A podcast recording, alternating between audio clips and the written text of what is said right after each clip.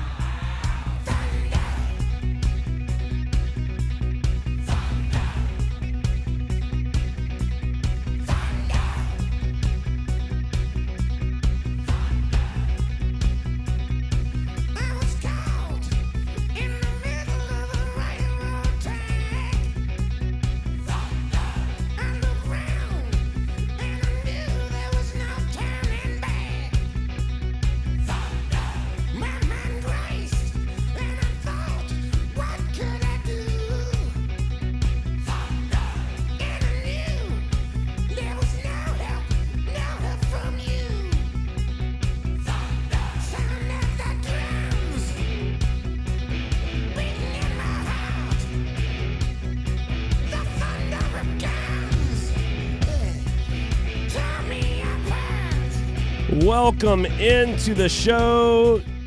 It is yours truly, Daniel Workman, coming to you live from the Dream Imagination Sports Studios. It's Friday. It's 9 a.m. on the East Coast. This is your 6 a.m. West Coast wake up call. All time zones in between and around the world. Welcome into the show. Thanks for tuning in. So yesterday concluded uh, the semifinals of Champions League and Europa League, with the two Europa League semifinals being played yesterday. And for the first time ever, one country will have all four teams in both semifinals. Um, people around the world are celebrating this as, as an historic achievement. Look at the progress of the the English system in the English league, primarily the Premier League. Um, but the truth about this is is the four matches that you saw uh, coming into the finals. These were not overwhelming, convincing matches by the Premier League sides. I mean, we know that Liverpool and Tottenham had historic comebacks, uh, comebacks for the ages in their semifinals. And, and that is all credit to them. That is taking nothing away from them. This is talking about the macro conversation of the Premier League versus the rest of the world. The one thing the Premier League has for sure over everyone else is money but that has not translated in the past into dominance. In fact, it hasn't really done anything for the Premier League in recent years. If, if anything, La Liga could could make that claim that that even without the money has been the dominant league. If you watch all of the the Spanish teams and their ability to make it to Champions League finals or Europa League finals uh, consistently, I would I could easily and would make and will make that argument that La Liga has been much better than the Premier League when it comes to European competition and the quality of play in that league. It does not have the money of the Premier League. There is no doubting that. That is for certain. Uh, but the quality of play has overcome the lack or the disparity in the the check balance or revenue uh, income balance of these Premier League clubs. So when we when we look at um, the you know the the other two games in the Europa League, for example, with Chelsea and with Arsenal. Chelsea had to go to penalties to uh, penalty kicks yesterday to get through, and and you know came down to the to the last kick. Hazard puts it in, and they're through. Arsenal game, you know, in the end they pulled away, but but at the beginning of that game it was very close. Um, you know, Valencia scored and all they needed is, was one more, and they were through. And then Arsenal scored, and then from there it kind of split out. And so, you know, of the four matches that these Premier League sides were were involved in, Arsenal was the only one that by the end of the game uh, was was able to you know have a, a lead that they could kind of carry uh, to the end and and see out the game. So this idea that the Premier League because they they, they managed to to you know get these four in and I'm not going to call it luck but they were definitely fortunate in that you had two monster comebacks in the Champions League semifinals. You had penalty kicks, which could have gone either way. And earlier in that penalty kick sequence, uh, it, it looked like Chelsea might be going out. And, and so all of these things had to work out for these four teams. And so that's taking nothing away from those four teams. They have earned it. This is this is nothing to do with Liverpool or Tottenham or Arsenal or Chelsea uh, as individual clubs and their performances on the field. My my point is on the bigger level. Everybody, calm down. This happened this year. It's not going to happen next year. More than likely, I, I very seriously doubt we'll see this again anytime soon. And and so the, all of this, you know, conjecture about you know the rise of the Premier League, and this is this is now showing they're they are the giants and. Calm down. Just calm. Everybody, calm down. Like, you know, the world is the same today as it was three days ago in terms of where the Premier League stacks up against the rest of the world. Just enjoy it. Enjoy this moment. Enjoy enjoy this. Uh, the, you know, if you're a fan of the Premier League, if you're a fan of any of these four clubs, enjoy the moment. And in, in you know whatever final you're in, enjoy it and root for your club and and hope that it goes well. But you know the idea that you're it's going to go beyond this year and this is going to become every year this this I, I don't see that happening at all um so you know it is what it is but um you know i i think uh i think we're going to see you know, two good finals, but I would have much preferred to have seen finals that involved clubs from other countries. And uh, speaking of other countries, I uh, don't know if you saw the news yesterday that uh, came out. Um, so, UEFA is pondering a, a closed off Champions League with eight team groups. Um, and and there, the, we mentioned this before a few weeks ago. Um, this has picked up a little bit of steam, and um, the proposal uh, alters what we know as the Champions League, which is the greatest club competition in the world. And in my view, and in the in the view of many others, it would destroy it. It it would not only destroy the Champions League, it would destroy the domestic leagues in these countries in in in in a real way. And and I'll explain why.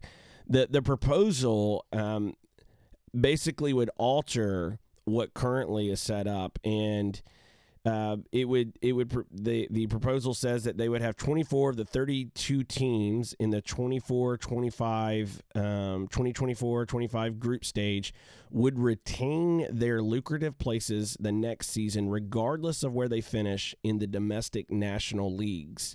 So you could be Manchester United. If you're in the tournament that year and you finish in eighth in the Premier League, you still get to stay in the Champions League. That's absurd, absolutely absurd. The proposal would create eight team group. Uh, 18 groups kicking off in August and narrow the entry path for teams from winners of lower ranking leagues. So basically, what this is is, is a proposal for uh, the that favors like the Premier League, the top levels of Serie A, of La Liga, of um, the Bundesliga, and you know, and in, in, in to some extent Ligue as well in France. And it's basically saying like, let's let's have every year, let's have Juventus, Bayern Munich, Barcelona, Madrid, PSG, Manchester United, et cetera, et cetera, in the competition every year, no matter what happens. Let's keep them in here and let's make it harder for other clubs to get in. Now, the problem is the system, if approved by UEFA next year, would guarantee at least 14 Champions League games instead of the current six for each club. which you know that's good for those clubs, right? I mean, they're getting more money, more revenue. It does add more fixtures to their to their seasons, um, but you know they're getting a lot more revenue with that. Um, but the the opposition, and here's where some of the problem comes in. The opposition to this basically says that this proposal is basically setting up a, a system of haves versus have nots. And if that sounds familiar, that's American soccer in a nutshell. And we see how well, or in this case, how bad that works for American soccer at large. The 1% are are are able to to keep what is theirs and and build on what is theirs at the expense of everyone else. Instead of having a system where clubs are able to benefit grow rise etc you you are in a situation where where clubs are going to get punished they're going to get hurt and only a few are going to to get better and so you're going to see a what is already a disparity in some of these leagues get even worse, not better, and not making these other clubs even more competitive or having a chance. Uh, you look at, at at you know a club like Leicester City. You know, in this proposal, they, they might could finish second or third and, and not make the Champions League in the next year because their name isn't Manchester United. It's absurd that uh, Leicester City would be left out in that kind of scenario. This this draft plan suggests that four Champions League teams will be relegated each season into the next season's uh, second tier Europa League. So even if you don't do well, we're going to give you European competition. You could finish 12th in your domestic league, get relegated from the Champions League, you're still going to get Europa League. I mean, this is crazy. This is this is this is absurd. I hope that that these people um, who are proposing this get absolutely blown out, shut down, shut out. It's it's it would be horrible for the game, horrible for the global game, terrible for uh, for European soccer. The drama, the things that we saw this week, for example. You know, all eyes were on Barcelona, Liverpool on Tuesday, and and and the week before, and and rightly so. You have the the best player of all time, the the goat. It's not debatable. Don't don't at me, don't whatever. It just live with it.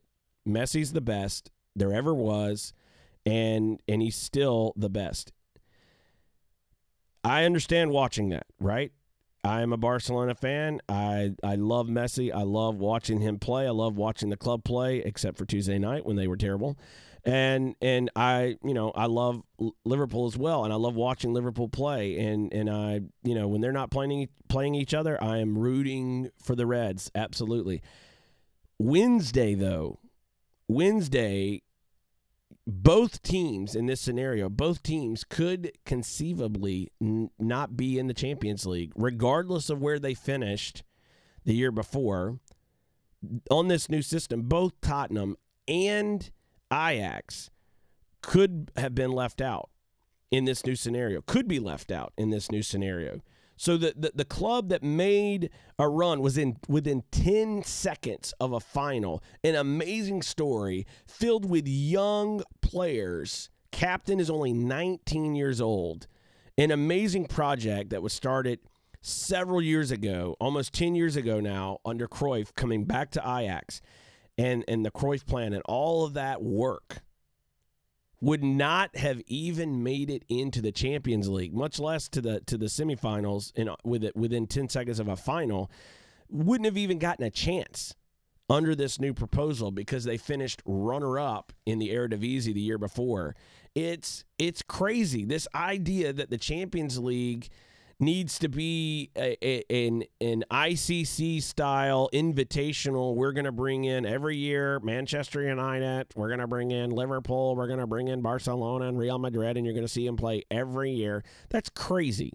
What what is what is so fun to watch? And I get it. Some of the some of the group stage games are are not as competitive as you would like to see. Well, instead of getting rid of some of those gr- group stage uh, opponents and and and basically saying, "Well, you're not good enough for our competition. We really don't want you here." How about we get more resources into all of the Champions League uh, uh, clubs so that they have a better opportunity to be more competitive. So that when you do finish second in the Eredivisie, it actually means more, not less. I mean, that's what we should be looking at. That's that's the the the mindset and mentality that we should have. That's what increases drama and increases eyeballs, increases passion.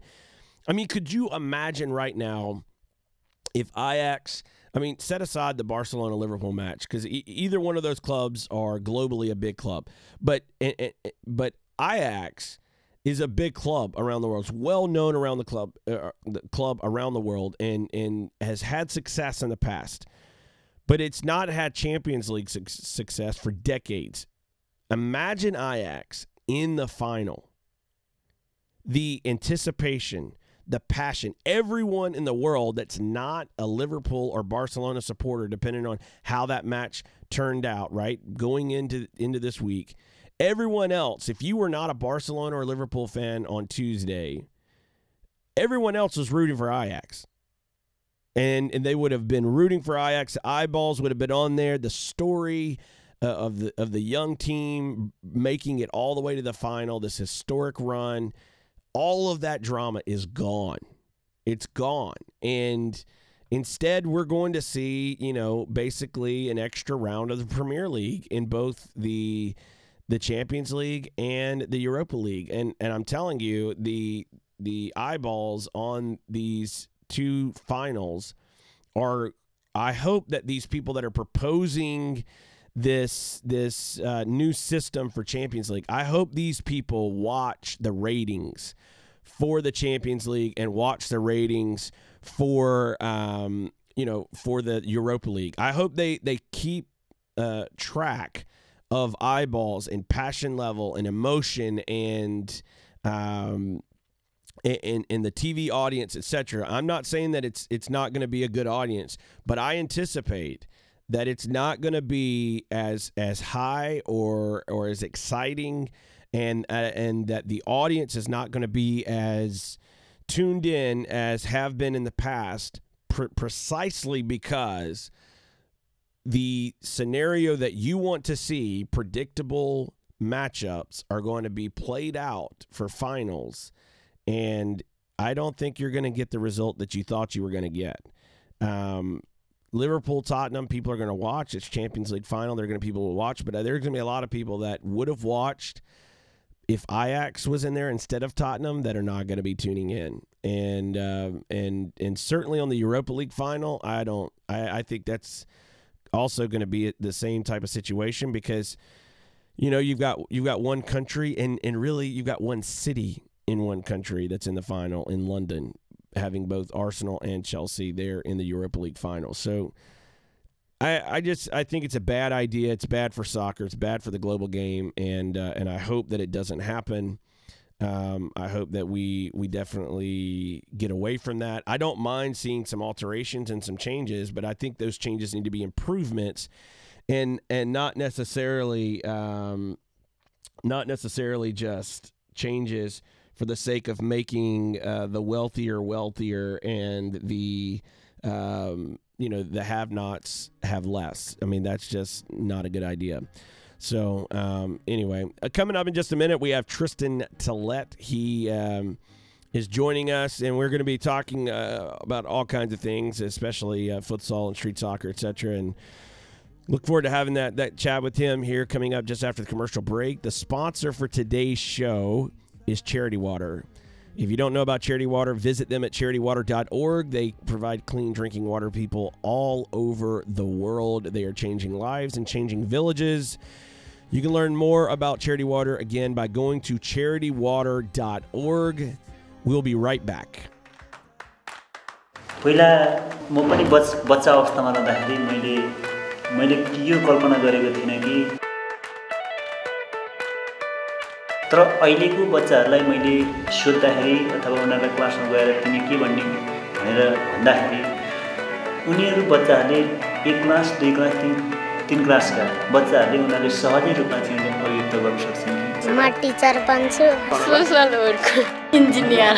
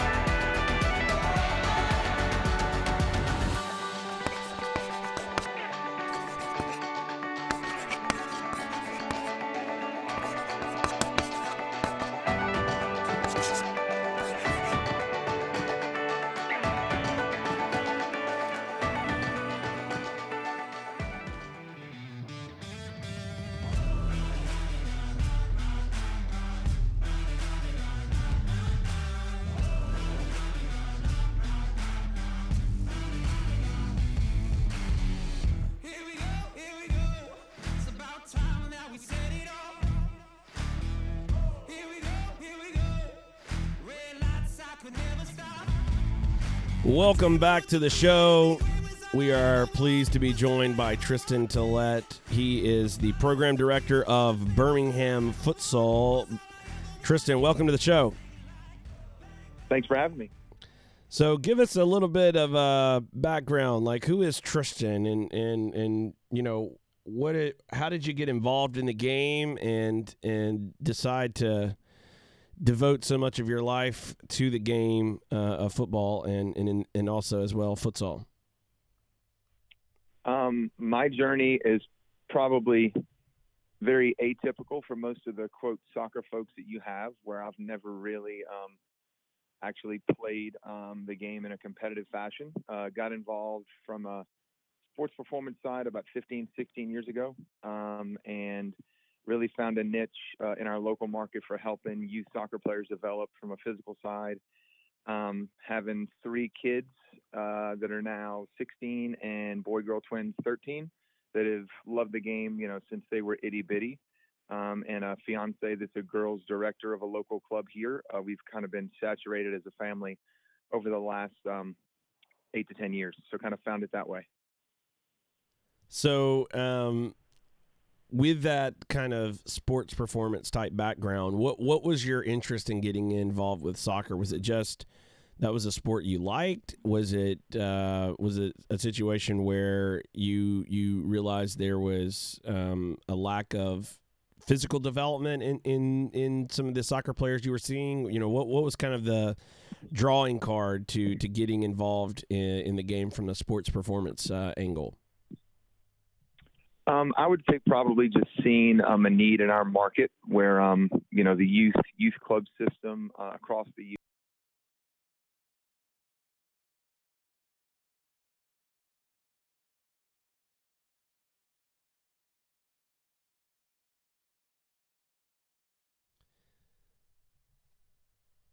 So I'm not sure. Uh, I think we might have lost Tristan. We're going to have to try to get him back here in just a minute. Um, so Tr- Tristan, for for the audience, is uh, he works out of and, and lives in Birmingham, Alabama, and uh, so we're we're going to try to get him back on here in just a second.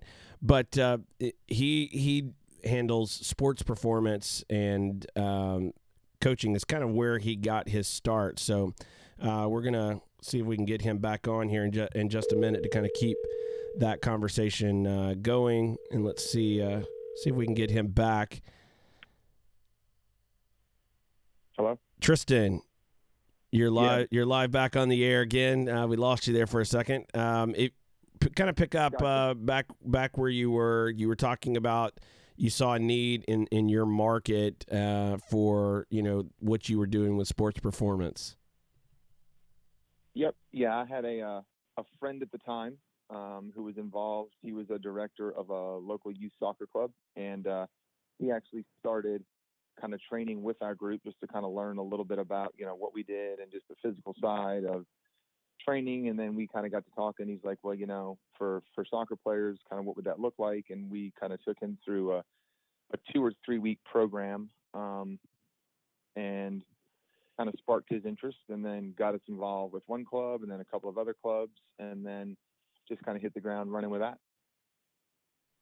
So is that something that that you still actively do, the sports performance side, or are you are you just mainly handling the the Birmingham futsal? Kind of what what is your your day to day, week to week uh, work including?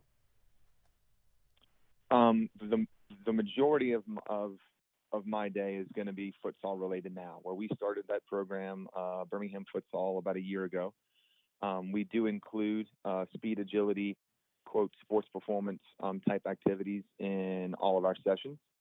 Um, and if from an outside or a mom and dad looking in, it's going to look like uh, more like chase games, racing, things like that, where um, our kind of big big rock in our philosophy is we've created our program and created a lot of the activities, whether it be related to understanding the game of futsal soccer, whether it be trying to enhance the physical abilities, is uh, today's kids are very different from when we grew up, where there's not a whole lot of PE in school. There's you know little to no free play, so to speak. So we try to get them moving and try to engage not only the physical side, uh, but also the mental side. So that's going to be a big part of all of our sessions, um, as that is our background, and you know that is a need that we've kind of identified um, through through all sports, but especially here um, in our culture from a from a soccer futsal um, arm. And then I have a few uh, individual clients that we work with on an individual basis uh, that have specific needs, whether it be some high school, uh, college, or above type athletes in the off season, just trying to maintain the, their fitness and enhance their physical performance as well. So obviously you have the lack of PE or lack of free play. I, I remember growing up, my you know I think every kid's favorite subject was recess. Um, and you know you could go out and play for a while and, and and not have any kind of you know programming. It was just like you know go have fun on the playground or play basketball or whatever. Um, and and you know obviously uh, in a lot of schools that that has been vanishing over the years. But do you also think that some of this is uh, in terms of the the physical performance and the uh, lack of mobility, agility, strength, etc., in, in terms of different muscle groups, has to do with the fact that we have so many more kids that are sedentary even after school in terms of, you know, video games and TV and, and digital rather than getting out in the in the backyard or the front yard or in the street and just getting out and playing themselves. Do you think that's also a factor as well? Uh, oh, I would say that's that's a hundred percent a factor for sure. I mean, I can remember growing up um, in New Orleans, which is where I was born and raised, and like my favorite subject was getting dropped off at school early because my parents were both teachers. So my school would start at you know eight. Theirs started at eight. Well, I'd have to get dropped off at seven fifteen, and it's it's generally hot and humid in New Orleans, as we all know, and I would literally be like sweating through um, our khaki uniform. I was a good little Catholic schoolboy at the time.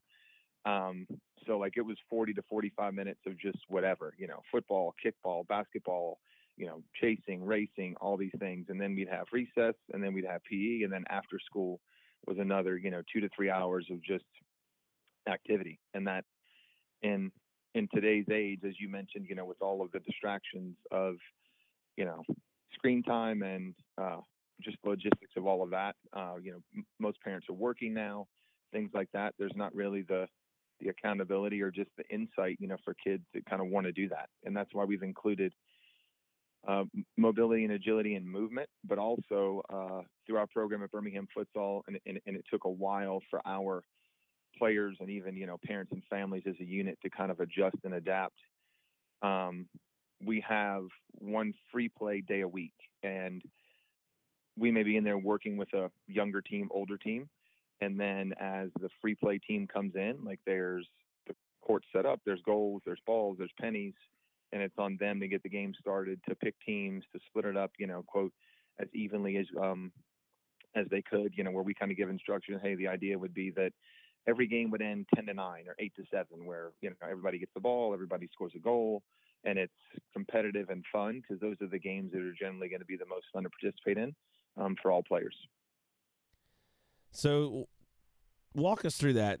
You're you're in Birmingham, Alabama, and you know I had uh, earlier this week I had Chris Richards' dad, Ken Richards, on the show talking about you know being being from you know a, a part of the country that's not known as a soccer hotbed um, and so you know the realities that that they faced in terms of getting Chris you know more exposure more opportunities to you know to finally you know make his his dream come true and make his way to Europe um, you know, you're in that same market. You're in Birmingham, and you know you've created this Birmingham futsal program.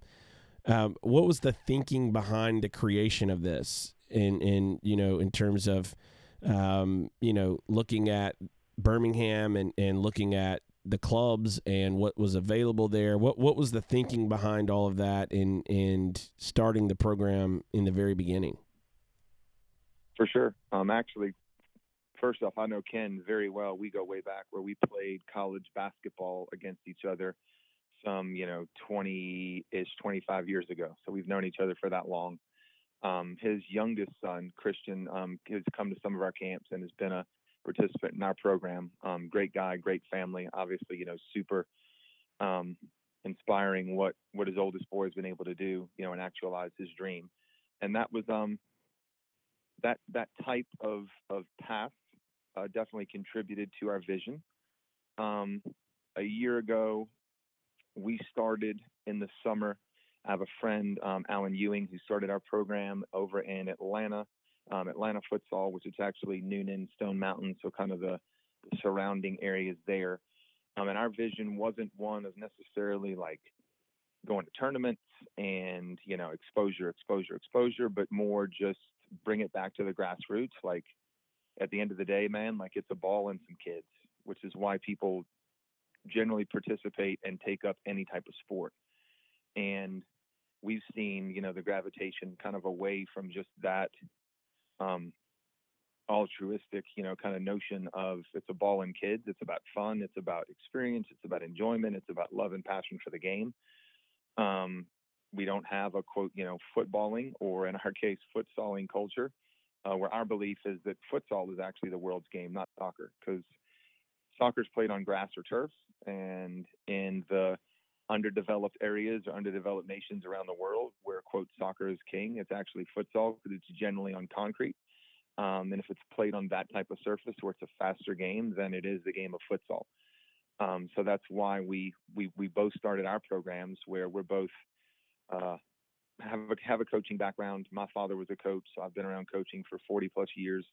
Uh, Alan's a director of coaching and coaching education, so just seeing, you know, a way that we can empower and and inspire young players, um, in some ways that maybe they're not getting through the youth soccer system, where it is very structured. It is two days a week of the same kids and the same this and the same that. And in our program, it's very uh, play based where hey just come in have fun yeah we're going to have a quote training session but it's going to be a ton of 1v1 2v1 3v2 and then scrimmage where at the end of it it's just going to feel like you just got a chance to play with your friends and oh by the way you learned you know a ton of things whether it be about spacing whether it be about how to manipulate the ball whether it be about just learning leadership skills um, learning followership skills uh, within the dynamic of a team and that's that's what we did there. Um, we've had some some good relationships with some local clubs.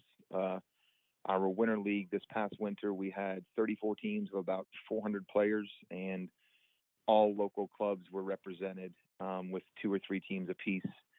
Uh, a couple of local clubs sent six or seven, and again, it's you know Club A playing Club B, um, and just playing against different kids, where it's not always the same kids, and then maybe the the best kid kind of has that sense of entitlement because they're always the best kid. You know, if you're in a smaller market, you go to a bigger market, you're no longer the best kid. So, do you have the resiliency to kind of deal with that um, and fortitude to kind of say, hey, you know what? I might not be the best here, but I'm going to try to learn and work and adapt and improvise. Um, and then another side of it, you know, it's like, what if you're not the best? You know, like how does that work? Well, maybe you're on a weaker team, maybe you're this, maybe you're that. So we're going to try to align you and put you in a situation where you can be successful and you can see some improvement because at the end of the day, we want kids to be active. You know, we've chosen this sport and obviously it ties in nicely with uh, with soccer, where generally that's what futsal is. Is it's that oh, it's getting kind of chilly outside, December, January. Let's go inside and do it. Um, our program is is year round, 12 months, where if you want to play, come play. How many days a week are these kids coming to play with Birmingham futsal? Um, knowing that you know if you're a club kid, you're, you've got at least two days a week that you're training. So, what day or days of the week, and and what and how many days are kids coming to play with your program? Um, that's going to vary depending on you know kind of what what level the player is, um, and not level in terms of like maybe how like committed they are. Obviously, that's going to be a part of it, but um, what league their their club has their team participating in. Where I mean, we have our in the fall we had three quote academy teams. Uh, we had like a U10, U11 girls. We had a U12, 13 combo uh, boys and girls, and then we had like a high school age team. Um, actually, we're going to be rolling out another couple um, of teams, and we were awarded. Uh, US Youth futsal has like a national academy structure to it, um, and we were recently uh, back a couple months ago awarded uh, national academy status, which I can kind of answer questions on that, which which is not why we got into it. Um, but that but another byproduct is you know for people that do want that exposure. You know, if you are a Chris Richards and maybe mom and dad aren't okay with sending you a couple of states away or they can't uproot their family and move um, that that pathway would allow um, exposure as us youth futsal just recently came under us soccer. Uh, so at some regional events there will be some scouts there to kind of identify players if that's what you're into. Um, what, what we were into again was just creating play. So we'll have kids that come in. I mean honestly like our our younger girls they do something foot related, whether it's ball or sol, as we say, six to seven days a week, where they'll train with their team Monday, Wednesday. They have an optional session at a different facility, usually on Tuesday, Thursday. Um, if they get rained out, they're coming to us on those days. Um, and then on the weekends, their team would practice maybe one day, and then we would have pick up another day. And then they would have, oh, by the way, they have a soccer game. So they're doing something six or seven days a week you know, and that's completely, you know, player driven. You know, that's not coming from parents where we talk a lot about that in terms of, you know, burnout, specialization, which I'm honestly not a huge believer in. I mean, if the kids love it, like let's allow them to kind of find their own their own path in their own way um, around the world. Uh, kids play football, sol seven days a week. You know, so why is that like a taboo for American kids? If mom and dad are forcing it, then I get it.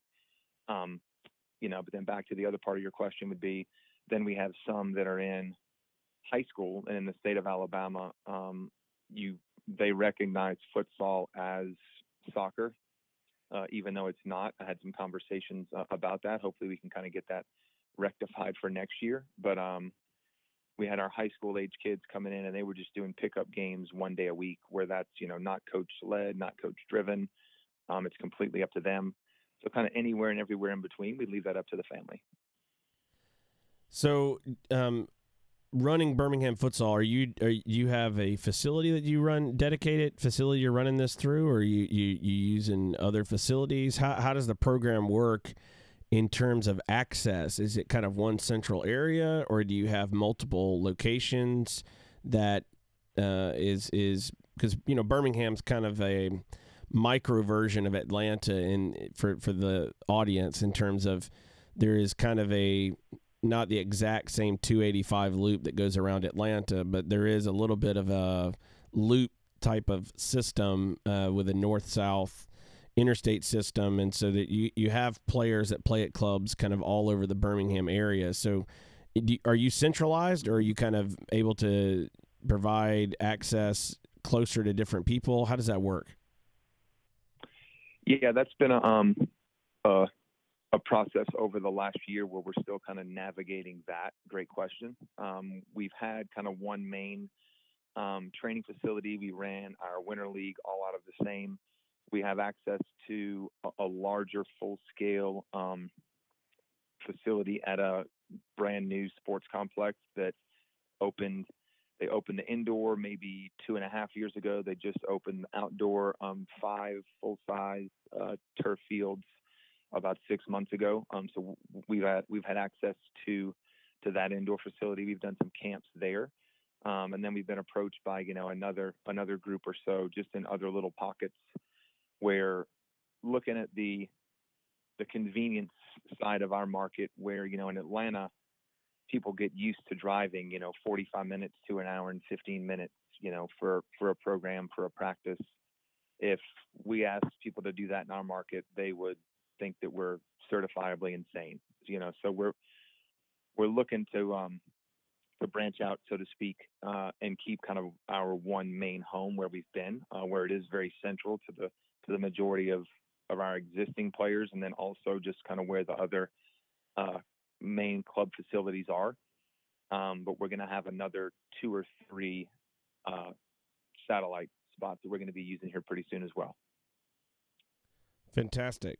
So with your with your program in in the the work that you're doing, obviously you're providing a different experience for the soccer player who is you know, if if you've not ever gone and tried to play on a hard surface, it is a different game. I mean, it's if, if you, I, I, I'll, I'll tell this story. Uh, and this past winter, my eight year old was playing in a, a futsal league, and um, and it, it was he, he had some kids from his team that had come in to play uh, from their outdoor, you know, uh, typical grass surface soccer team setup that came into play.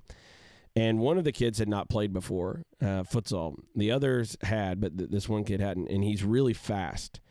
And um, I'll never forget talking to his dad uh, the first night, and and his his dad was like, you know, man, this is this is a little bit different game. And so then the next the next week we come back and we're talking again, and then after a few weeks, he and I started chatting during one of the games, and he said, "Look, after the first night, I'll be honest with you, my son was not really liking the game, and wasn't sure whether he wanted to play uh, play it again." And and what it was is he was used to on a you know when you've got more space and you've got grass, he's used to kind of uh, touching the ball and going, and um, not to say that he didn't have ball skills or wouldn't use his ball skills, but he wasn't really forced to play in confined spaces or, or use a lot of touches to beat people when he had more space. And so he was getting frustrated that first night because it was an adjustment. He was used to kind of taking the ball, putting it out, and going. Well, that ball starts rolling on a hard surface, and you know what I'm saying. It's it's you're not gonna Yep. catch it. The ball's faster than the man. So it was that it was that first night that the light kind of went off for him, for the kid, and for his dad that the ball's faster than the man. It real that that's true, and and I can't catch it. And but I'll tell you, by the end of that season, not only did he love it, but like he improved so much in his game because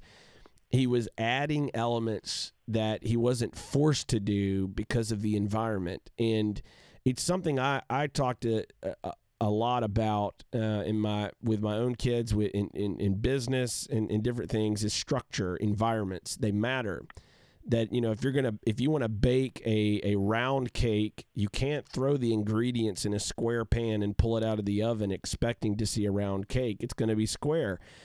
And it's the same thing with our kids. If you you know when we run a business or if you're running a, an organization or a soccer club or you know a, a futsal uh, organization like you have what you do produces the results. And it, it's going to be different because every environment is going to be different and it's going to bring out different you know byproducts or side effects if, if you will of of what um, you know that person is experiencing versus another experience. So you're never going to create a a futsal type of experience playing on grass now is there transference? Yes. It, are there certain things that you do with the ball and you're you know using the sole of your foot and different things and you see this a lot with brazilian players you know as they ele- uh, get older and, and and their careers are elevated and they're playing on a bigger stage and brighter lights and a full field and you see a Neymar or you know, you see a, a Ronaldinho or you know the Brazilian Ronaldo or some of these other, you know, great Brazilian players, and you you watch them play, and you see these elements of of futsal kind of coming through their play. It almost looks like they're dancing on the grass in a way at times, and it's beautiful. But that is is not something that is just a natural grass experience. It's something that's come because they've been playing with the ball on a hard surface for so long that they've picked up these um, innate uh, touches and and and relationship have developed this re- relationship with a ball that's different than if you can just kick into space every time. You don't really know any different or any better. So um, you know when you when you have a, a, a an opportunity like what you're providing for kids in Birmingham you know, I would I would say to those kids like, you know, get out and play because it it is going to make you better. It's a different game. It's a related game, but it is a different game and and if you embrace it, um, it it it does uh, increase and improve your development and, and increase your your ability to manipulate the ball in a in a much more positive way than than an experience that you would just get on grass. So I definitely, definitely uh, recommend playing futsal as much as possible. I know when we when we've been in Europe, street soccer is a it has been a, a really cool thing, and you'll see these street soccer courts and cages under bridges and all over the place, and um, you know to, to watch kids just get out and play that free play is just it's really cool and and uh, and obviously you see the development there as well. So um, w- when a when a family or or a kid is looking at um, you know Birmingham futsal, um, you mentioned that they can get out and play, you know, pretty frequently. Is that is that open and available like seven days a week, or do you have like specific windows when they can come out and play, um, time slots, etc.? Um, is there a limited number of sessions per week that they can get into? How how does that kind of set up work with your program? Yeah. Um, so throughout the the spring season, which we're kind of on the tail of uh, tail end of now, we've worked our schedule um, kind of around the existing, you know, club soccer kind of general practice times where certain ages may be uh, Wednesday, Friday, Sunday, where those are the three days where our youth um, program was available, just because so many of the either prospective kids that showed interest or the um, players that, that were already a part of our program. You know, they were they were training Tuesday, Thursday, or Monday, Tuesday, Thursday. So so Wednesday, Friday, and Sunday um, were the three day uh, um, option. One was more pickup based, depending on the age. One was more um, team practice, you know, larger group experience, and then one is a quote like a group training day, but that's a that's an individual like our our talk with them is hey like if you're coming in on this day like our goal is for you to be in terms of your skill development and ownership like you need to be as selfish as possible where where, where you're here for you and to develop your relationship with the ball and your relationship with the game as we start going into you know some 1v1 and 2v1 and 2v2 type situations where you're going to make a ton of decisions um, and be as creative as you can be. You know where that's that's a coaching point that we give a lot um, is not putting kids in a box and structure of it's got to be one and two touch. It's you know reading the game and kind of what is the game um, telling you to do. You know, and even for as young as as our youngest players right now that come in are like seven, eight year olds. You know, and it's like, well, seven, eight year olds can't read the game. Well, seven, eight year old Brazilians can read the game. I know that. You know, so why can't seven, eight year old Birmingham kids read the game? They're the same. You know, maybe they've never been afforded the opportunity to have um, flair and creativity and confidence and the awareness and self-esteem to to be in a, a position of you're in control. Um, we're not going to joystick and tell you, you know, where the ball has to go or where the game has to go.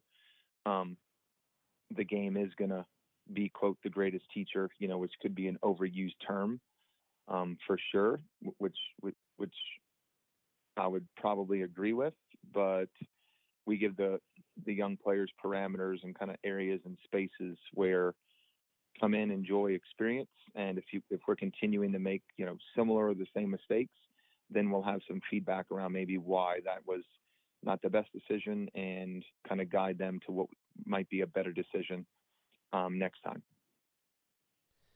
So, all in all, your your programming you have for kids. Do you also have programming for uh, adults as well, or is this primarily targeted towards you know kids say eighteen and under? Yeah, we um we started a, a year ago with play dates uh, with the vision of you know everything that we've talked about really to this point um, of empowering youth, et cetera, et cetera. And about three or four months into it, uh, we had a couple of dads, you know, that had been playing in kind of the, some of the the local Sunday league and men pickup and, and things like that. And they they they asked and kind of sparked a question, um, you know, what about for grown-ups? And we opened up uh, some pickup opportunities for our adults, usually two nights a week. Uh, back in September, you know, it started with, hey, there's two of you, you know, can you bring a couple? You bring a couple. And for the first few weeks, man, it was there were tumbleweeds. There was like, okay, we're gonna play three v three. Okay, hey, I'm gonna bring my kids. Y'all jump in so we can at least have some numbers. Um, and then as we went through the the fall and the weather changed a bit, um, you know, uh, between Halloween, Thanksgiving, uh, October, Novemberish, you know, the numbers grew and grew and grew to where now um, we play two nights a week, um, 8.30 to 10, 15-ish or so. So, you know, kind of later night after work, after the kids go to bed, you know, really no excuse, you know, not to come. Um, we'll have 24 people. And if, if you don't reserve a spot by six o'clock, like, sorry, there's no room at the end, 24 people. Like we're full. Um, and I'm even probably going to add another day or so for that. Um, and the best thing, we just had two new players come in last night. The best thing about that um, is we'll have 24 uh, men and women from as many as like 15, 17 different countries. So like it's like the United Nations in the gym, like seriously, which is awesome. I mean, which is why we we did that is just to bring people together. You know, our system of you know the conversations that you've had, you know, from a from a pro rel standpoint, you know, the the soccer system in the country is very, very exclusive, either on the highest level all the way down, you know, to the lowest levels, like what you and Ken had talked about on Wednesday. You know, is you got to be in these markets and these pipelines in these leagues to be able to be seen. It's like again, in, in our youth program, it's kids and a ball. In our pickup game, it's two courts and a ball on each. And, you know, many times they don't even speak the same language, like literally, but they both love the ball, and that's all that matters. It is. It is the world's game, and and I have experienced that firsthand, uh, all around the world, and even uh, where I live. And and it's it to me, it's one of the one of the most beautiful things about the beautiful game is the fact that people are able to come together uh, to do that. So when when um, whenever you're running programming, uh, are you running programming based on like you know sessions? Is it membership style? And, and, and how can people learn more about Birmingham futsal? Where where can we redirect them if they're new to the area, or maybe they don't know about Birmingham futsal? Um, how can they get involved uh, with? Oh, I guess we lost him.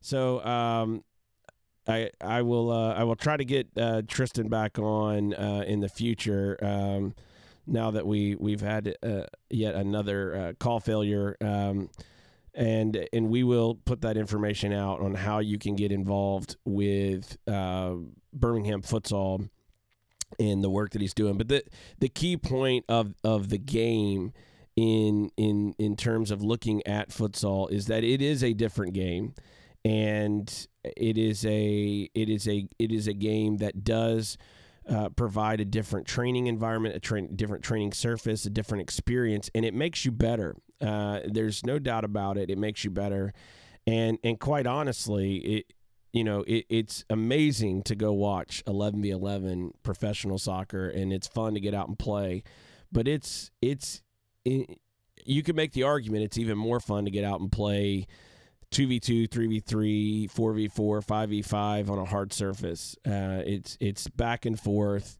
A lot of trash talk, a lot of skill, a lot of show off, a lot of flavor. It's fantastic, and um, and so you know it's it's high energy, high paced. Uh, it's a smaller sided game, smaller space, um, and and with that higher intensity, higher speed, higher pace, it requires of a player to have better technical skills um, and, and be able to process the game. And this is a this is a big thing too, is that you're able to, you you have to develop the ability to process the game uh, in in faster and and and see the moments and see those moments and process them quicker over and over and over again without you know having all of the time in the world because you're in a big wide open space and maybe you were the the object of the switch uh, on the on an 11v11 full size pitch and and so the rest of the your teammates and your opponents are, are pushed over and you were the outlet uh, now you have all the time in the world to kind of get your head up, look, and make a decision. That's fine. But in futsal, uh, you're typically not getting that kind of time, and so it, it it requires of players to process the game faster and do things uh, do things better. So I apologize for the technical dif- difficulties we had with Tristan today. Um, for some reason, the phone kept going out with him, but uh, we we definitely would like to have him back on in the future and talk more about futsal and and the game of futsal and and Birmingham futsal specifically, and you know some of the other things that they are seeing there. Uh, in in that area, and again, this is a this is a, a, another person from that market that that that was on this week that's talking about you know development and the game of soccer and the in the game of futsal in this case specifically, which is a variation of of of soccer or football as we call it around the world, and and yet there the the U.S. system is overlooking this market and and has not deemed it worthy uh, for having opportunity to get to to the top level without you know paying a bribe and paying in a two hundred million dollar plus entry fee that doesn't do anything for the game of soccer. It, it goes to line the pockets of wealthy uh, MLS uh, owner operators who are already in MLS, and so that that's the unfortunate situation. Is you you have somebody who's who's providing more pathways and, and more development, et cetera, and yet. Um, you know, in a market uh, of a million plus, you don't have access to the top levels of the game, and it's it's crazy, and uh, it, it's very similar to what we, we were talking about earlier in the show with you know, looking at the UEFA Champions League alterations that some of these wealthier clubs are proposing, um, and and when you look at those those same efforts over with with the UEFA Champions League and those wealthy clubs, and you look at these MLS owner operators, there is a recurring theme here, and that recurring theme is that left unchecked, left to their own devices, the wealthy and and the powerful will always choose to keep more wealth and more power and not do what's best for the game. They're always going to do what's best for themselves. And so it's important here in America that we continue to speak out and to check that and to and to speak to that and to work with clubs and with state associations and others to to get the word out and educate and get people to understand what is possible and what and what not only is possible but what should be happening here in America. And it's also important that we see that effort amplified around the world in other areas like this situation with the UEFA Champions League where people are speaking up and saying, look, this is not right. This is not best for the game. This is not for the good of the game. This is just for the good of, of you. And I get the natural tendency to want to amass more power and more wealth. I understand it. It's a natural human tendency. However, when we look at this as from a global context, from a from from the standpoint of what is best for the game around the world, what is best for the game in, in my city, in my country, uh, in in in the context of FIFA itself. When we ask that question from that lens, it helps give us clarity on what should happen and, and what should come next. It should never be about the protection of one over the other. It should be about opportunity for everyone and let the chips fall where they may. And when we have that happen, we are we are in a better place as a country, and in in and indeed we are in a better place around the world as well. So, um, you know, look, those are my parting thoughts for the week. Thanks for tuning into the show. I'd like to thank Matt Barnes for coming on on Monday, Mickey Turner on Tuesday, Ken Richards on Wednesday. On Thursday, we had Luke Berry of Port City FC, and obviously today, Tristan Tillette joining us from Birmingham Futsal. Thanks for tuning in. It's uh, it's been a great week. Look forward to coming back and seeing everybody on Monday. As always, you can learn more by visiting danielworkman.com or finding me on Twitter or Instagram at Daniel Workman, facebook.com forward slash WRKMN. Thanks again for tuning in. We will see everyone next week.